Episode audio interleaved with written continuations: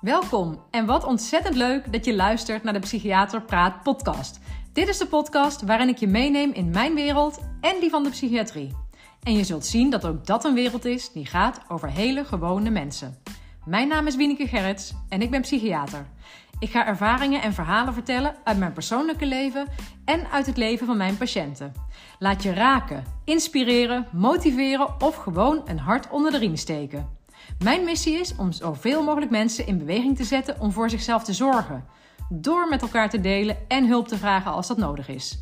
Niet alleen bij professionals, ook bij elkaar. Zo maken we samen het leven wat draaglijker en onszelf of de ander soms gewoonweg een stukje gelukkiger. Heel veel luisterplezier. Hey, hallo, welkom bij de Psychiater Praat podcast op vrijdagmiddag vandaag. Um, vandaag gaat het over trauma. Ja, ik gooi het er meteen in, want het is een, uh, een onderwerp wat uh, zeker tegenwoordig heel erg veel, uh, wat ik heel erg veel hoor en wat ik heel erg vaak beschreven zie. Dus een heel hot thema eigenlijk. en waar ik in al mijn verschillende afleveringen ook best wel vaak aan refereer, denk ik. Um, maar toch ook wel meer op impliciete wijze. En ik dacht, het is misschien wel eens tijd om uh, dat ook op meer expliciete wijze te doen. En um, zeker naar aanleiding van mijn vorige aflevering, waarin ik uh, zo heb stilgestaan bij hoe belangrijk uh, nou ja, dus de opvoeding is van kinderen en, en de bejegening van uh, mensen zodra ze op de wereld komen, baby's.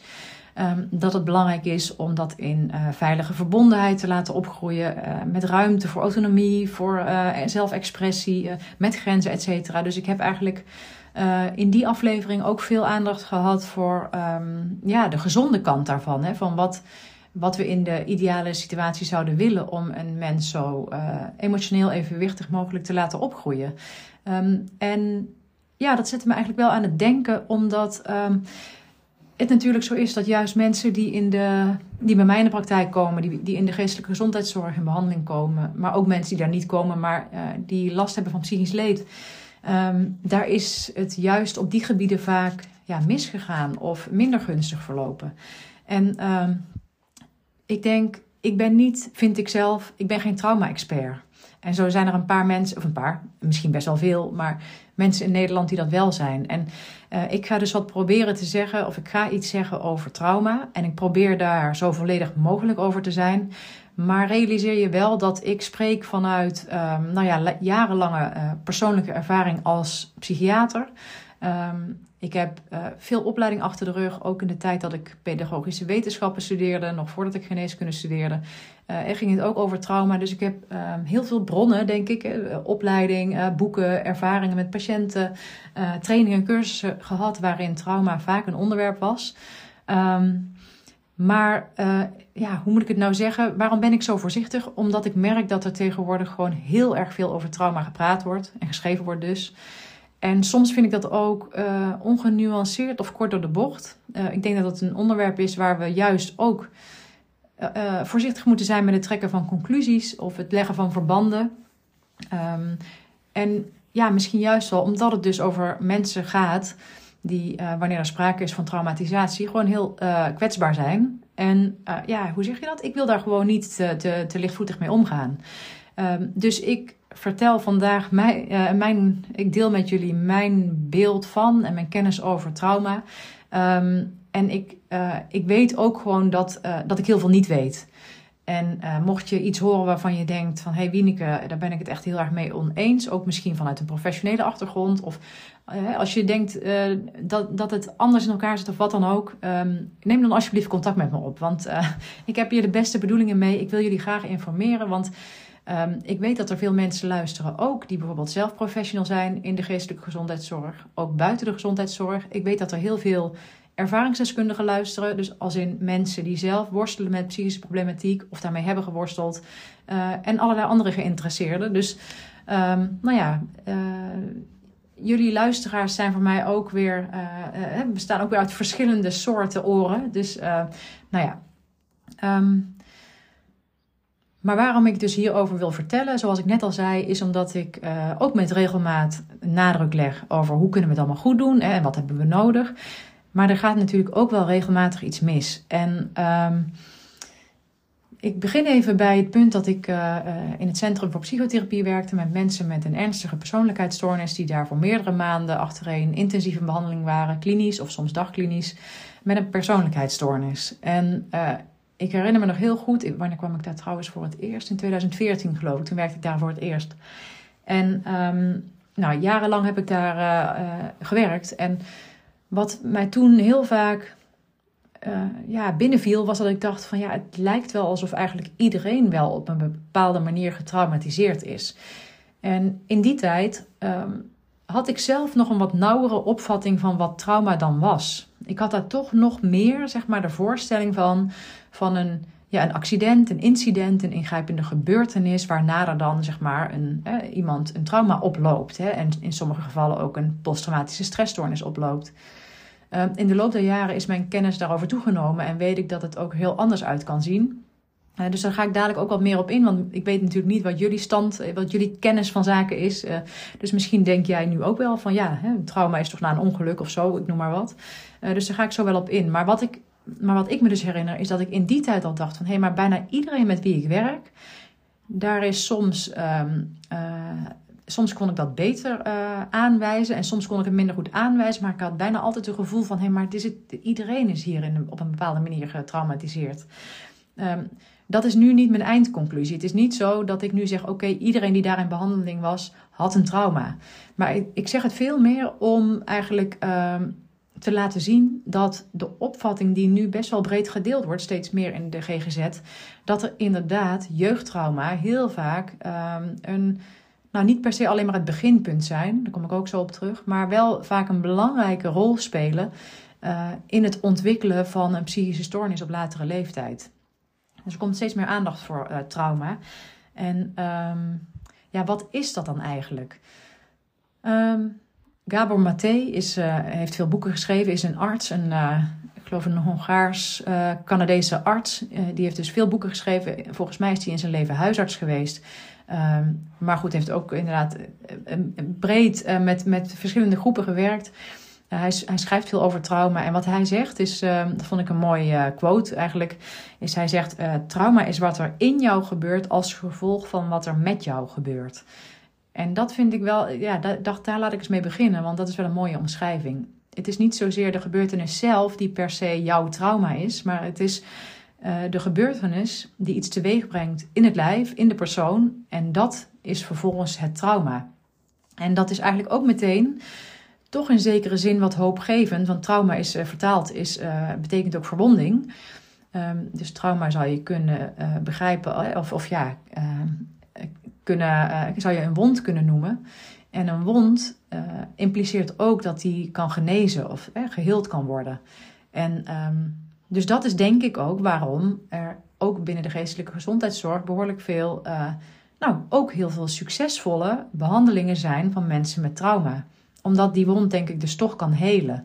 En misschien blijft er wel een litteken over, hè, om maar even in de beeldspraak te blijven.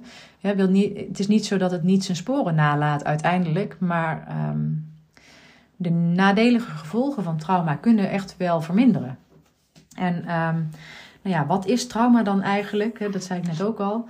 Um, het is eigenlijk over het algemeen iets wat een gebeurtenis die overweldigend is. En niet alleen maar hoeft dat eenmalig één keer voor te komen. Dat kan natuurlijk wel. En dat is wat je ziet bijvoorbeeld als iemand een ernstig ongeluk meemaakt, um, bijvoorbeeld. of, uh, nou ja, kan natuurlijk ook bijvoorbeeld mensen die uit een oorlogssituatie komen, die kunnen daar hele uh, ja, ernstige, overweldigende gebeurtenissen meemaken. En wat daar eigenlijk, wanneer is het overweldigend als eigenlijk datgene wat er gebeurt groter is dan je draagkracht? Dat je het eigenlijk niet kunt dragen. En uh, een ander kenmerk van uh, een, traumatische gebeurtenis is dat het onverwacht is of onvoorspelbaar. Dat het. Um, wat, er, wat er eigenlijk ook altijd gebeurt, dus wat ook een criterium is zeg maar, voor een trauma, is dat er um, dat het je overspoelt. Dus dat het eigenlijk jouw, lichaam je, nou, in je zenuwstelsel overvraagt. En dat je ook een lichamelijke reactie krijgt. Zoals bijvoorbeeld hartkloppingen, zweten, et cetera. Maar ook uh, kan het zijn de, de drang om te vluchten. Dus dat er iets geactiveerd wordt in je lijf. Uh, wat terug wil vechten of wil vluchten. Um, en dan kom ik eigenlijk meteen bij de, bij de overlevingsmechanismes uit, die dan ook gepaard gaan uh, met een traumatische gebeurtenis. Um, vluchten en vechten is er een van, maar ook bijvoorbeeld bevriezen.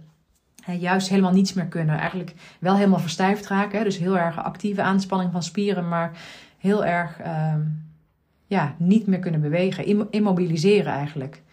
En um, trauma kan er dus in het groot zijn, wat, uh, uh, ja, wat heel herkenbaar is. Uh, dus wat ik, ik heb wel een paar dingen genoemd, zoals bijvoorbeeld een ongeluk of een oorlogssituatie, maar kan ook zeker psychotrauma, zeker in mensen die ik in de geestelijke gezondheidszorg tegenkom, of in ieder geval de plekken waar ik ook werkzaam was, waren vaak mensen die slachtoffer waren van geweld, van mishandeling. dat is natuurlijk ook een, een, een groot, heftig trauma. En seksueel misbruik bijvoorbeeld ook. Is ook een groot heftig trauma. En, um, maar er zijn ook vormen van trauma die eigenlijk als het ware kleiner zijn. In de zin van dat ze, um, in de zin van dat ze uh, minder levensbedreigend acuut zijn. Maar wel, uh, zeker wanneer ze aaneengesloten voorkomen of uh, langdurig, toch heel erg traumatiserend kunnen zijn. En dat is bijvoorbeeld als je op jongere leeftijd gepest wordt een keer gepest worden is niet meteen levensbedreigend. Maar dagelijks gepest, worden, ja, dagelijks gepest worden is ook niet direct levensbedreigend. Maar kan wel heel traumatiserend zijn omdat het onvoorspelbaar en onverwacht is. En omdat het jouw draagkracht misschien wel overvraagt. Hè, van de weerbaarheid die je daarvoor nodig hebt. En um, uh, dus het kunnen grote en kleine dingen zijn. En het kan iets zijn wat aanwezig is. Hè, dus iets wat jou aangedaan wordt, wat er, wat er is. Uh, zoals de voorbeelden die ik net noemde. Maar het kan ook uh, datgene zijn wat juist ontbreekt. Want um, uh, wat er te weinig kan zijn, is bijvoorbeeld ook juist eigenlijk uh, te weinig veiligheid, te weinig bescherming. Dus bijvoorbeeld verwaarlozing. Um, hè, dus als je te weinig ja, liefkozing krijgt, aandacht krijgt, troost krijgt, als dat allemaal ontbreekt, uh, zeker hoe jonger je bent, zeg maar, um, hoe, hoe grotere mate van onveiligheid dat geeft. Want je bent natuurlijk, hoe jonger en kleiner je bent, hoe, um, hoe meer afhankelijk je bent. En um, het is ook niet gek om te bedenken dat uh, juist uh, op, op, op hoe jongere leeftijd dit soort dingen zich voordoen. en hoe minder, hè, hoe weinig weerbaar, hoe minder weerbaar we dan zijn, hoe groter de impact van trauma kan zijn. Um, en bijvoorbeeld ook armoede kan ook zo'n langdurige, niet, niet op één dag, hè, niet direct levensbedreigend, maar langdurige armoede met bijvoorbeeld te weinig voeding en ja, met te weinig voeding, kan natuurlijk wel heel ernstig en traumatiserend zijn. En um, ja, wat is dan, um, wanneer, wanneer spreek je dan dus van een trauma na een ingrijpende gebeurtenis? Um, dat is dus eigenlijk als jouw. Want dat is voor iedereen verschillend. Namelijk twee mensen kunnen bij wijze van spreken na eenzelfde gebeurtenis uh, een verschillende reactie vertonen. Waarbij de een wel getraumatiseerd raakt en de ander niet. Dus, want dat, is, dat zit ook een beetje in die, uh, in die quote van uh, Mathé. Van een trauma is niet um, de gebeurtenis zelf, maar is er wat er in jou gebeurt um, als gevolg van wat er met jou gebeurt. En wat er in jou gebeurt, dat is dus het persoonlijke. Dat is voor iedereen verschillend. En um, nou ja, dus uh, daar begint het mee. Hè? Dat als de gebeurtenis moet voor de persoon in kwestie uh, eigenlijk groter zijn dan, um, dan wat die persoon aan kan. Dan, hè, wat die, welke mogelijkheden die heeft om dat te dragen, wat er gebeurt. En je kunt je wel voorstellen, omdat een klein kind of baby hè, of jong kind is letterlijk kleiner dan een groter kind of een volwassene. Dus in letterlijke zin, fysiek is, een, is uh, dat kleine kind minder, heeft minder mogelijkheden, minder uh, uh, draagkracht eigenlijk om daarmee te kunnen dealen. Om, het, om datgene wat er gebeurt te kunnen dragen. Maar ook mentaal. Ook mentaal heeft een heel klein kind minder mogelijkheden om iets ernstigs zelf te kunnen opvangen dan wanneer je opgroeit. Dus hoe jonger een ingrijpende gebeurtenis, vaak hoe, uh, hoe groter de effecten. Um, maar het is niet alleen maar de persoonlijke. Uh, het gaat niet alleen maar om de persoonlijke mogelijkheden. Het gaat vervolgens ook om um, om de beleving en de betekenis die iemand eraan geeft. En dat weten we natuurlijk bij baby's of hele jonge kinderen weten we dat niet. Dus dan kunnen we dat, kan ik dat moeilijk achterhalen. Maar um, wat ik bijvoorbeeld heel veel heb gezien als we het hebben over betekenisgeving, is dat veel. Uh, ik heb veel vrouwen gezien uh, die, die 20, 30, 40 jaar oud waren, die slachtoffer waren van seksueel misbruik en daar heel erg veel uh, psychische klachten na hebben gekregen en dus in behandeling kwamen. En wat ik bij hen heel vaak zag, was dat de betekenisgeving van dat seksueel misbruik heel erg vingerwijzend naar zichzelf was. Heel erg zichzelf schuldig voelen over dat het was gebeurd. Want uh, heel kritisch op zichzelf over, ja, maar ik, uh, ik had weg kunnen lopen. Ik heb het zelf toegestaan. Um, ik zocht het zelfs op. Of, want um, dat zie je soms ook gewoon. Dat, dat bijvoorbeeld jonge vrouwen die, um, die eigenlijk ondanks dat ze het, natuurlijk wil ik zeggen, ja, ondanks dat ze niet seksueel misbruikt willen worden, soms wel dat de enige manier is om bijvoorbeeld een stukje affectie van iemand te ontvangen. En dat dat ook kan maken dat ze daar dus eigenlijk een ambivalente uh, reactie op hebben. Dus, en, en, en dat gaan ze dan later aan zichzelf uh, toeschrijven, zichzelf verwijten van ja, zie je nou, want ik heb het zelf toegelaten. Terwijl ik daar nooit in, ik geloof er nooit in dat dat dat een slachtoffer zeg maar, daar zich schuldig aan maakt. Dat, zo zie ik dat absoluut niet.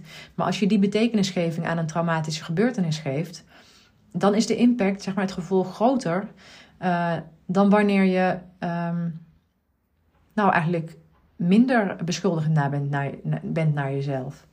En um, nou, bijvoorbeeld kan ook, om weer even een ander voorbeeld te nemen, bij een, uh, bij een ernstig verkeersongeluk, kan de ene persoon misschien denken van, ja, ik was gewoon net op het verkeerde moment, op de verkeerde plaats. Dit is pech, uh, dit is niet persoonlijk, maar dit overkomt mij. En ja, gewoon heel treurig dat het zo gelopen is. Terwijl de ander misschien wel zou denken van, oh ja, maar ik deed ook iets stoms. Of waarom was ik nu hier? Of ik had, nou ja.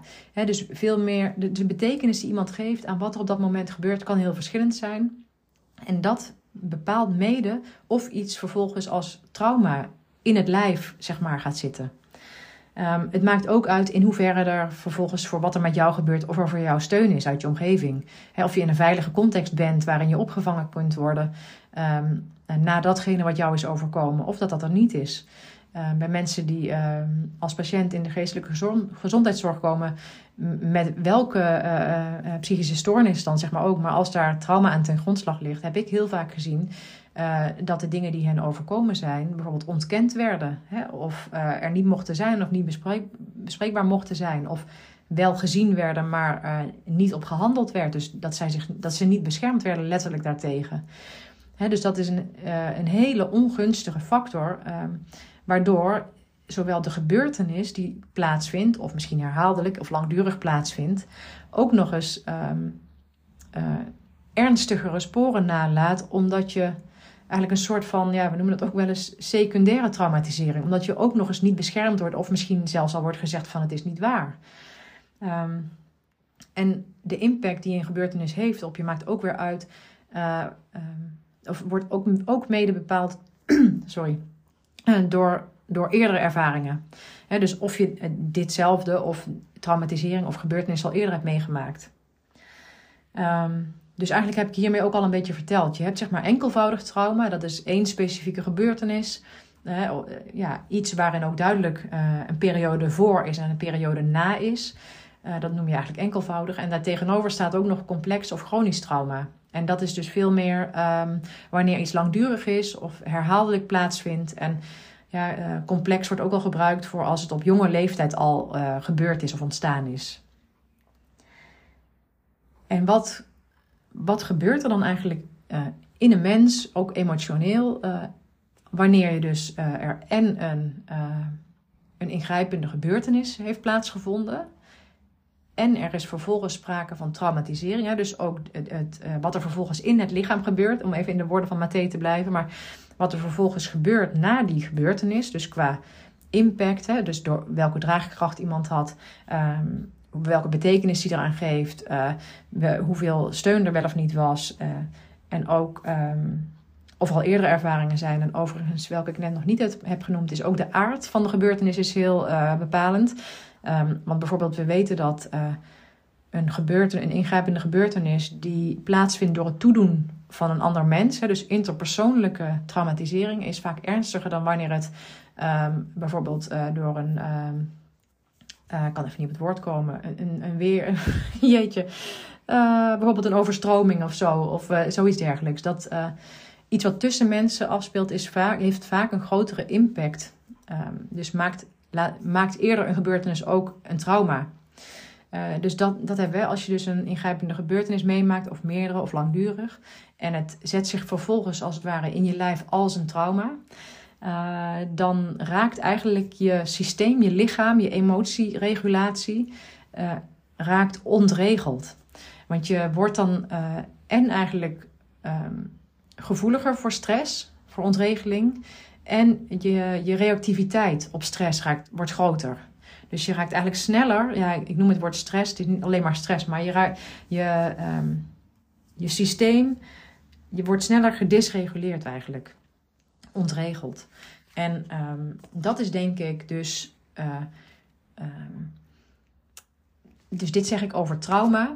En trauma ligt heel vaak, denk ik, aan de basis van uh, verschillende psychische stoornissen. En dat zie je dan ook terug in hoe mensen uiteindelijk vervolgens uh, omgaan met die dysregulatie.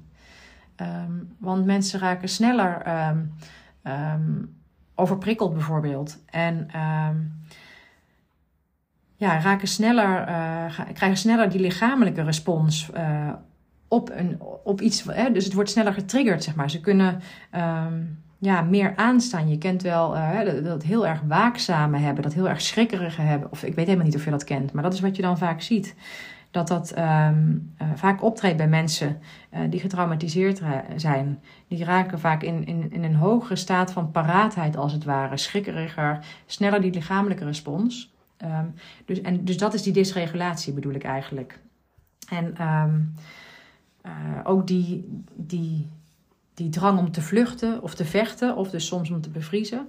Uh, want die hebben we eigenlijk allemaal wel. Dat heb ik ook wel eens een keer verteld in, uh, in de aflevering over coping. Allemaal kennen we wel die, uh, die reflexen. Hè? Want het is ook echt iets wat niet op een niet bewust niveau gebeurt. Maar bij mensen die getraumatiseerd zijn, gaan die sneller aan en heviger aan. En um, wat zie je dan dat mensen gaan doen? Om, eigenlijk wat ze proberen te doen is dat te gaan reguleren.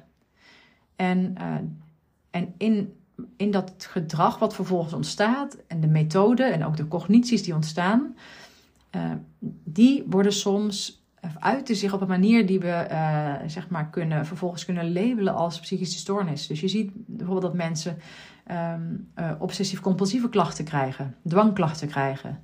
Of bijvoorbeeld middelen gaan gebruiken, drugs gaan gebruiken of, of alcohol of zo om te dempen. Um, of je ziet, heel, nou ja, je ziet allerlei manieren die ook weer terug te voeren zijn op die overlevingsmechanismen. Fight, flight of freeze. Um, om die dysregulatie, eigenlijk proberen ze zichzelf te reguleren. Alleen dat is niet gelukt. Dat lukt niet op een manier, vaak, die langdurig effectief is. Heel vaak is die kortdurend effectief. als je heel erg uh, gespannen en angstig bent en overprikkeld bent en um, daardoor heel moeilijk kan slapen, zie je bijvoorbeeld heel veel mensen denken, nou dan, uh, dan neem ik bepaalde dempende medicijnen uh, of middelen om toch te kunnen slapen. En dat werkt dan misschien op dat moment, maar op de langere termijn ontstaat er een heel ongezond leven natuurlijk, een heel ongezond slaappatroon, maar ook een ongezond gebruik van middelen en dus minder lichamelijke gezondheid, et cetera. En wat zie je nou dat dan de effecten zijn van, um, van traumatisering? Uh, je ziet het natuurlijk eigenlijk, uh, kan het direct op, uh, op het lichaam een effect hebben. Als het trauma, als de gebeurtenis rechtstreeks op het lichaam inwerkt, zoals een ongeluk, maar ook zoals bijvoorbeeld misbruik of zoals armoede, dan zie je effecten op het lichaam. Je ziet ook heel veel psychische klachten en stoornissen als gevolg van traumatisering. Um, maar je ziet bijvoorbeeld ook heel veel lichamelijke chronische ziekten ontstaan bij, bij trauma. Um, nou, moet ik even terugdenken aan bijvoorbeeld um, uh, een, een, een, lezing die ik van mijn collega Christian Winkers van, uh, van de week hoorde. En dat ging dan over stress. Uh, maar dat is inderdaad ook in deze context te gebruiken. Um, dat bijvoorbeeld, er is een onderzoek gedaan, dat zou tegenwoordig trouwens niet meer kunnen, want dat komt niet door de ethische toetsingscommissie, maar dit is in de jaren negentig, als ik me niet vergis, onderzocht. Is er bij mensen een beetje. Um, virus toegediend, een verkoudheidsvirus toegediend. En uh, er is gekeken naar de mate van stress die zij hadden ervaren in de periode daaraan voorafgaand. En de mensen die meer stress hadden, hadden um, kregen volgens mij sneller een herinfectie. Hè, dus weer een infectie na dat toedienen van dat middel. Ten opzichte van de groep die minder stress had ervaren in de periode daarvoor. En dus dat liet eigenlijk zien dat stress mensen kwetsbaarder maakte voor een uh, virusinfectie. En nog een ander voorbeeld wat hij gaf was uh, heel, ja, het was heel grappig. Alhoewel natuurlijk in de context van wat ik nu aan bespreken ben, is dat niet grappig. Maar het voorbeeld was wel interessant. Het ging over um, uh, een wereldkampioenschap voetbal in Duitsland. Volgens mij 2006. Maar goed, ik ben niet helemaal een voetbalkenner, dus dat heb ik niet helemaal precies onthouden. Maar toen is er uh, gewoon grafisch in beeld gebracht hoeveel mensen er met een hartaanval werden geregistreerd in, een bepaal, in die maand. En uh, in die uh, grafiek die we zagen, uh, was, waren gewoon echt hele evidente pieken te zien op de dagen dat Duitsland moest voetballen. En dat werd, uh, uh, ik, ik heb het onderzoek natuurlijk niet helemaal uh, nagelopen hoe valide dat in elkaar zat. Maar ehm, nou ja, ook omdat mijn collega het naar voren bracht, denk ik dat het, dat het, dat het wetenschappelijk wel goed in elkaar gezeten zal hebben. in ieder geval, op zijn minst wekt het de suggestie dat je zeg maar, bij toename van stress, wat waarschijnlijk zo is als jouw landsploeg aan het voetballen is, um, tenminste bij veel mensen dan dat er toen dus echt gewoon significant meer mensen met een hartaanval waren. Dus er wordt daar een, uh, een relatie gelegd tussen stress en hartaanvallen. Nou, als je dit, dit zijn dan twee voorbeelden, maar uh, dit is iets wat, uh, wat we eigenlijk in de medische wetenschap ook al best wel goed weten, maar waar toch in de praktijk nog lang niet altijd alle aandacht voor is. En zeker is ons zorgsysteem niet hierop ingericht. Want juist bijvoorbeeld bij mensen met psychische stoornissen die worden voor het grootste deel buiten uh, gewone ziekenhuizen geholpen. terwijl je eigenlijk zou denken van nou, als je dit weet, uh, dan moet je veel meer geïntegreerd uh, gaan behandelen. Dan moet je veel beter kijken naar mensen die een psychische stoornis hebben. Ook aan beter kijken naar hoe de lichamelijke gezondheid is en wat de risico's zijn. En andersom eigenlijk net zo goed. Um, als mensen chronische aandoeningen hebben bijvoorbeeld, zou je ook kunnen kijken van in welke mate um, hoe, hoe, gezond, hoe, hoe, sorry, hoe psychisch gezond is iemand? Hè? En misschien kom je ook al trauma tegen. En is dat ook wel iets waar je uh, iets uh, van behandeling aan kunt linken? En um, nou ja, wat je ook heel veel ziet, is bijvoorbeeld heel veel na traumatisatie. Zie je ook heel veel mensen bijvoorbeeld met ontstekingen in het lichaam. Hè? Of, of huidaandoeningen met, met ook ontstekingen of auto-immuunziekten. Komt veel meer voor na traumatisering. Um, nou ja, wat je uh, wat ook een gevolg is van trauma, en dat zei ik net eigenlijk ook al een beetje, in een poging om, dat, om die dysregulatie op te heffen, dus om te reguleren, is dat je veel meer ris riskant gedrag ziet. Uh, dus zowel, ja, ja eigenlijk uh, dat mensen gedrag laten zien die eigenlijk gevaarlijk, gevaarlijk of beschadigend voor henzelf is. waaronder bijvoorbeeld ook automutilatie, het zelf beschadigen, letterlijk. Bijvoorbeeld krassen in het lichaam, Ehm, met een scherp voorwerp, dat soort dingen. Dat, dat valt dan onder de noemer riskant gedrag. En dat is eigenlijk een poging om om, om te gaan met, met, die, met die onrust, met die prikkelgevoeligheid, met die, met die emoties die ze oplopen. En wat je ook ziet als gevolg van trauma is dat men, mensen minder kansen hebben. Uh, dus bijvoorbeeld op een opleiding, uh, op een carrière, op een inkomen. De kansen zijn minder groot. Dus gevolgen van trauma zijn huge. En zijn ook heel vaak uh, één, op zijn minst één van de factoren uh, waarna iemand uh, psychische klachten kan krijgen. En um, wat ik in het begin nog heb gezegd, en daar ben ik nog niet op teruggekomen, is dat um, ook al voor de geboorte er ook al uh, hierin factoren een rol spelen. Als de foetus in het lichaam zit. Ik, we hebben natuurlijk allemaal wel weet van dat wij mensen opgebouwd zijn uit genen. En dat je die genen erft van je vader en je moeder en, en dus ook je voorouders. Um, en dus genetisch kan het zijn dat je bepaalde gevoeligheden of kwetsbaarheden hebt. Um, maar daarnaast zijn er ook andere biologische factoren. Bijvoorbeeld de stress die een kind al krijgt wanneer het nog in de buik zit. afhankelijk van uh, de, de gezondheid, maar ook de mentale gezondheid van uh, de moeder die het kind draagt. En, uh, en wat zij meemaakt. Het kan zijn dat zij ook al schokkende ervaringen meemaakt, ingrijpende ervaringen. En dat die op een bepaalde manier, ik weet niet exact hoe, maar dat die ook zijn weerslag hebben op het kind. Ehm, maar ook lichamelijke gezondheid en bloeddruk en middelengebruik of medicijngebruik, et cetera. Dus um, het meemaken van ingrijpende gebeurtenissen op kinderleeftijd, uh, die vervolgens mogelijk uh, een trauma worden, hè, of ja, zeg ik dat zo, een trauma worden, traumatiserend zijn. Ehm, dat is niet het startpunt. Het begint eigenlijk natuurlijk al daarvoor, in de baarmoeder. Ook al, dat bepaalt ook al hoe kwetsbaar en hoe weerbaar een kind ter wereld komt. En dan heb je dus al die gevolgen van traumatisering. Eigenlijk een grotere kans dus op lichamelijke ziekte, op psychische uh, klachten en stoornissen. Uh, en op minder, of ja, minder kansen uh, in onze maatschappij. Um, gevaarlijker gedrag.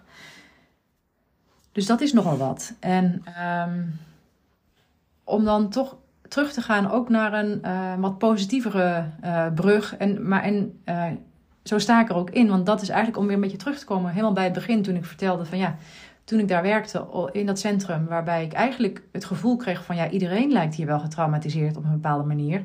Nu terugkijkend denk ik ook met, met de toegenomen kennis die ik heb ten opzichte van toen, denk ik ja, ik, dat, dat had ik, heb ik denk ik goed aangevoeld en, en ja, goed, aange, goed gezien. Want uh, uh, zeker nu mijn begrip van trauma breder is geworden, uh, denk ik dat dat dus juist was. Dat heel veel mensen die daar in behandeling kwamen, nou, dat was dus een groep van mensen met een persoonlijkheidsstoornis, um, dat heel veel mensen inderdaad bepaald trauma hadden. En um, in heel veel, nou, wat ik eigenlijk, eigenlijk zijn het, uh, kan ik het grofweg in twee groepen indelen. Het waren de mensen die ofwel uh, slachtoffer waren geworden van fysiek of seksueel geweld en misbruik. Uh, of de groep die dus eigenlijk waar iets tekort was, waarin er vooral iets niet was, waarin ze ook te weinig veiligheid hebben ervaren. En dus het ontbreken van, uh, ja, van, van erkenning, van troost, van, uh, maar ook van aanraking. Dat is ook nog zoiets wat heel belangrijk is. Um, het, uh, het spiegelen van hè, als je een kind ziet en um, je ziet dat het verdrietig is, dat je dat hardop zegt. Van hé, hey, ik zie dat je tranen hebt, ik zie dat je verdrietig bent. Um, het luisterend oor zijn en gewoon de liefdevolle uh, koestering van een kind, zeg maar. Dat, die dingen, die ontbraken er vaak, aan bij die andere groep. En die waren tekort gekomen, die waren verwaarloosd. En, en dat um, geeft ook heel veel onveiligheid. Want um, dat is dus denk ik wat, uh, waarom, dat is waarom er hoop is. En dat is waarom, er soms, waarom het soms heel erg moeilijk is. Ik denk dat die dysregulatie die in het lijf ontstaat, eigenlijk op zenuwniveau ook, zeg maar, maar ook op ervaren niveau, op subjectief niveau van gedachten en emoties. Um, die dysregulatie, die wil je eigenlijk herstellen. Je wil eigenlijk dat iemand uh, niet zo overspoeld wordt, maar dat hij eigenlijk wel um, de mogelijkheden heeft om, om, datgene, om, om die prikkeling op te vangen, om, om die dysregulatie op te vangen. En dat is eigenlijk ook wat in de ideale situatie een opvoeder, een ouder of een andere opvoeder, uh, vanaf de geboorte bij een kind doet. Baby's zijn heel vaak oversturen of heel hard aan het huilen. En um, het is uh, onze taak, wou ik zeggen, ja, ik zie het als onze taak om dan dus dat kind vast te houden en te koesteren en te troosten en gerust te stellen. En hoe doe je dat? Ja, daar is ook een woord voor, dat noem je eigenlijk co-regulatie. En je reguleert eigenlijk mee. Uh, de, de ontregeling van het kind reguleer jij mee. En dat doe je dus door te laten zien, door rustig te zijn, door rustig te blijven.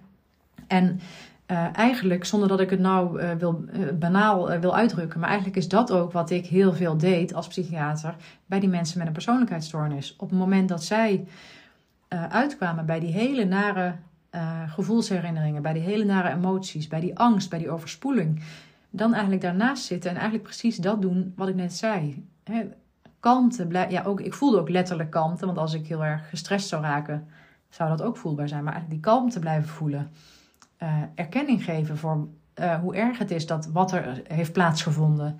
En um, ook troost bieden. En nou ja, nou is dat natuurlijk soms nog in de hulpverlening ehm, controversieel. Aanraking en zo. Hè. Het is niet zo dat ik uit mezelf altijd mensen ging knuffelen. Um, maar soms was er wel sprake van aanraking. Hè. Het kan ook een hand op een hand zijn. En altijd met toestemming natuurlijk. Dus, want dit is echt een beetje ook weer een, een glad gebied, zeg maar, om weer op te begeven. Maar de mensen laten merken van hé, hey, ik ben er voor je, ik luister naar je. Wat jij voelt, uh, dat, dat hoeft niet weggemaakt te worden. Dat is er en dat is pijnlijk, dat erkenning geven. Maar ook um, ja, ze liefdevol bejegenen. En ook soms ook letterlijk dat spiegelen. Want uh, heel vaak is dat er dus niet geweest. En weten deze mensen dus zelf ook helemaal niet altijd goed als je dat als baby en als kind dus niet geleerd hebt om te, te weten wat je ervaart, hè, of om daar taal aan te geven, woorden aan te geven, dan kan het ook zijn dat een volwassene dat, hè, dat iemand dat op volwassen leeftijd ook nog niet kan. Of, ja, en, en dat is overweldigend, dat is beangstigend. Dus ze daarbij helpen en uitleg geven van hé, hey, maar ik zie dat je, nou, hè, ik, noem maar wat, wat je dan ook ziet aan de persoon. En dat je daar uh, een uitleg aan geeft die je toetst. Van ja, maar ik zie dat je nu uh, heel erg verdrietig wordt, maar ik zie, je lijkt ook wel boos, want je, je, je, je balt ook je vuisten. En ik zou me dat ook goed kunnen voorstellen, want wat jou is gebeurd, dat maakt mij ook boos. Ik vind dat heel erg dat het is gebeurd. En ik zou ook willen dat ik het kon terugdraaien. En past dat een beetje bij wat jij nu ook voelt? Denk je dat, zou, zou dat kunnen kloppen, dat, dat, dat je daar boosheid over voelt? Dus het is niet zo dat ik dan zeg, zo zit het in elkaar. Het is heel toetsend. Maar je probeert wel iemand te helpen om daarmee zijn emoties en zijn gedachten te kanaliseren en te begrijpen. En in die co-regulatie, die je dus in de hulpverlening ook uh, op gepaste wijze natuurlijk maar kunt toepassen, daarmee kun je helpen helen. Dat, daar geloof ik in. En het lastige is dat mensen die heel vroeg getraumatiseerd zijn, uh, juist uh, de grootste kans hebben om, uh, want hoe vroeger de traumatisering, hoe, uh, hoe groter de kans is dat het gebeurd is interpersoonlijk, dus met de opvoeder uh, of met mensen die heel dichtbij stonden, dan kan het zijn dat dus het vertrouwen in de ander en misschien zelfs juist in de volwassen ander weg is, of dat daar heel veel onveiligheid aan gekoppeld wordt.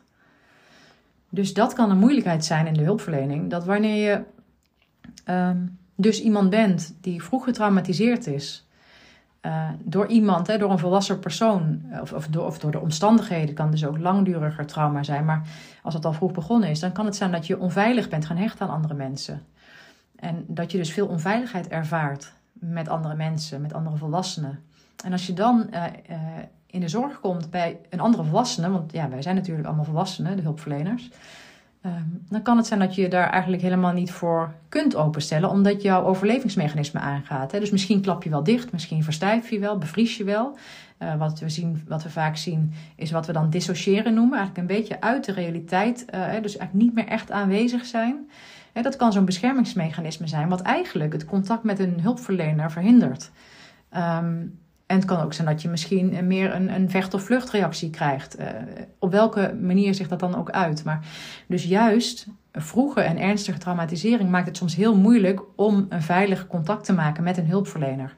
En daar zit dus ook voor hulpverleners soms echt een grote moeilijkheid in. Om, als je, ja, dat moet je op zijn minst moet je dat begrijpen dat dat gebeurt. Want anders, en dat is helaas, ik zie daar voorbeeldverhalen van uh, voorbij komen. Dat. Uh, patiënten zeg maar, daarop afgewezen worden. Ja, je bent te weinig gemotiveerd of je vertelt niks of je laat jezelf niet zien. Um, ja, nee, dat klopt, omdat ze dat ook echt niet kunnen, omdat dat een overlevingsmechanisme is, wat automatisch, dus niet gestuurd, maar niet intentioneel, maar wat gewoon aangaat, omdat ze zich gruwelijk onveilig voelen.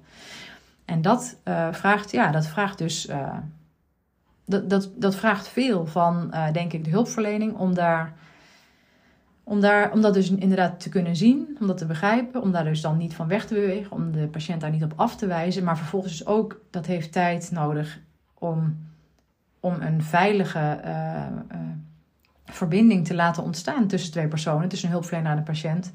Wil er überhaupt iets plaats kunnen gaan vinden in verbinding? Zoals wat ik net zei.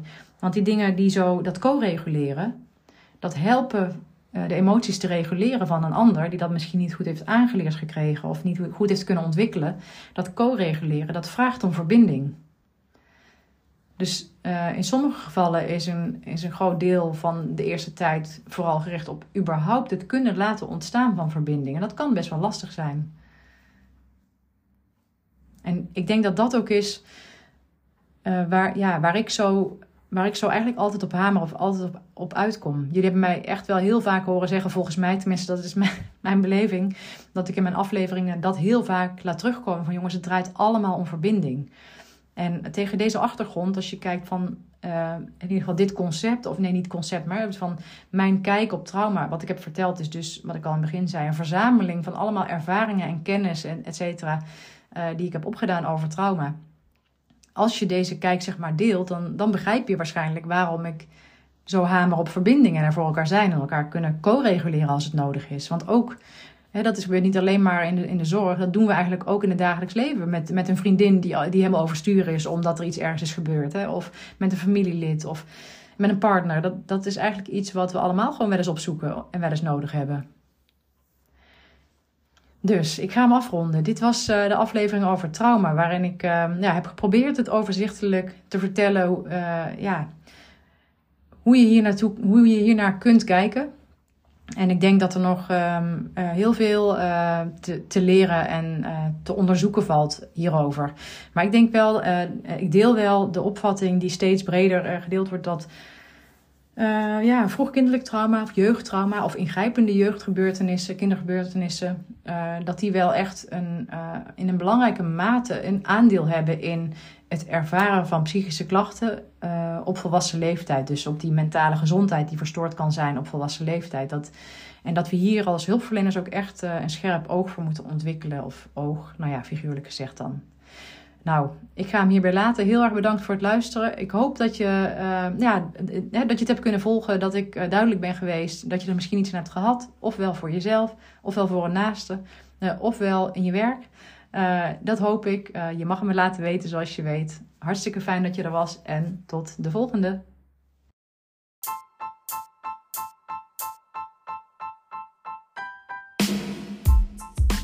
Ha, ik vind het echt super leuk dat je mijn aflevering beluisterd hebt. En nogmaals, heel erg bedankt daarvoor. Hopelijk heeft het je ook aangesproken. En wil je me dat laten weten? Dat kan via mail naar info.wienekegerrits.nl, een bericht via Instagram, waar ik te vinden ben onder Wieneke underscore of op LinkedIn onder mijn eigen naam. Ik vind het heel leuk om ook jou beter te leren kennen en te weten wie er luistert. Jij kunt ook anderen inspireren door mij te taggen, bijvoorbeeld in je stories of je feed op Instagram.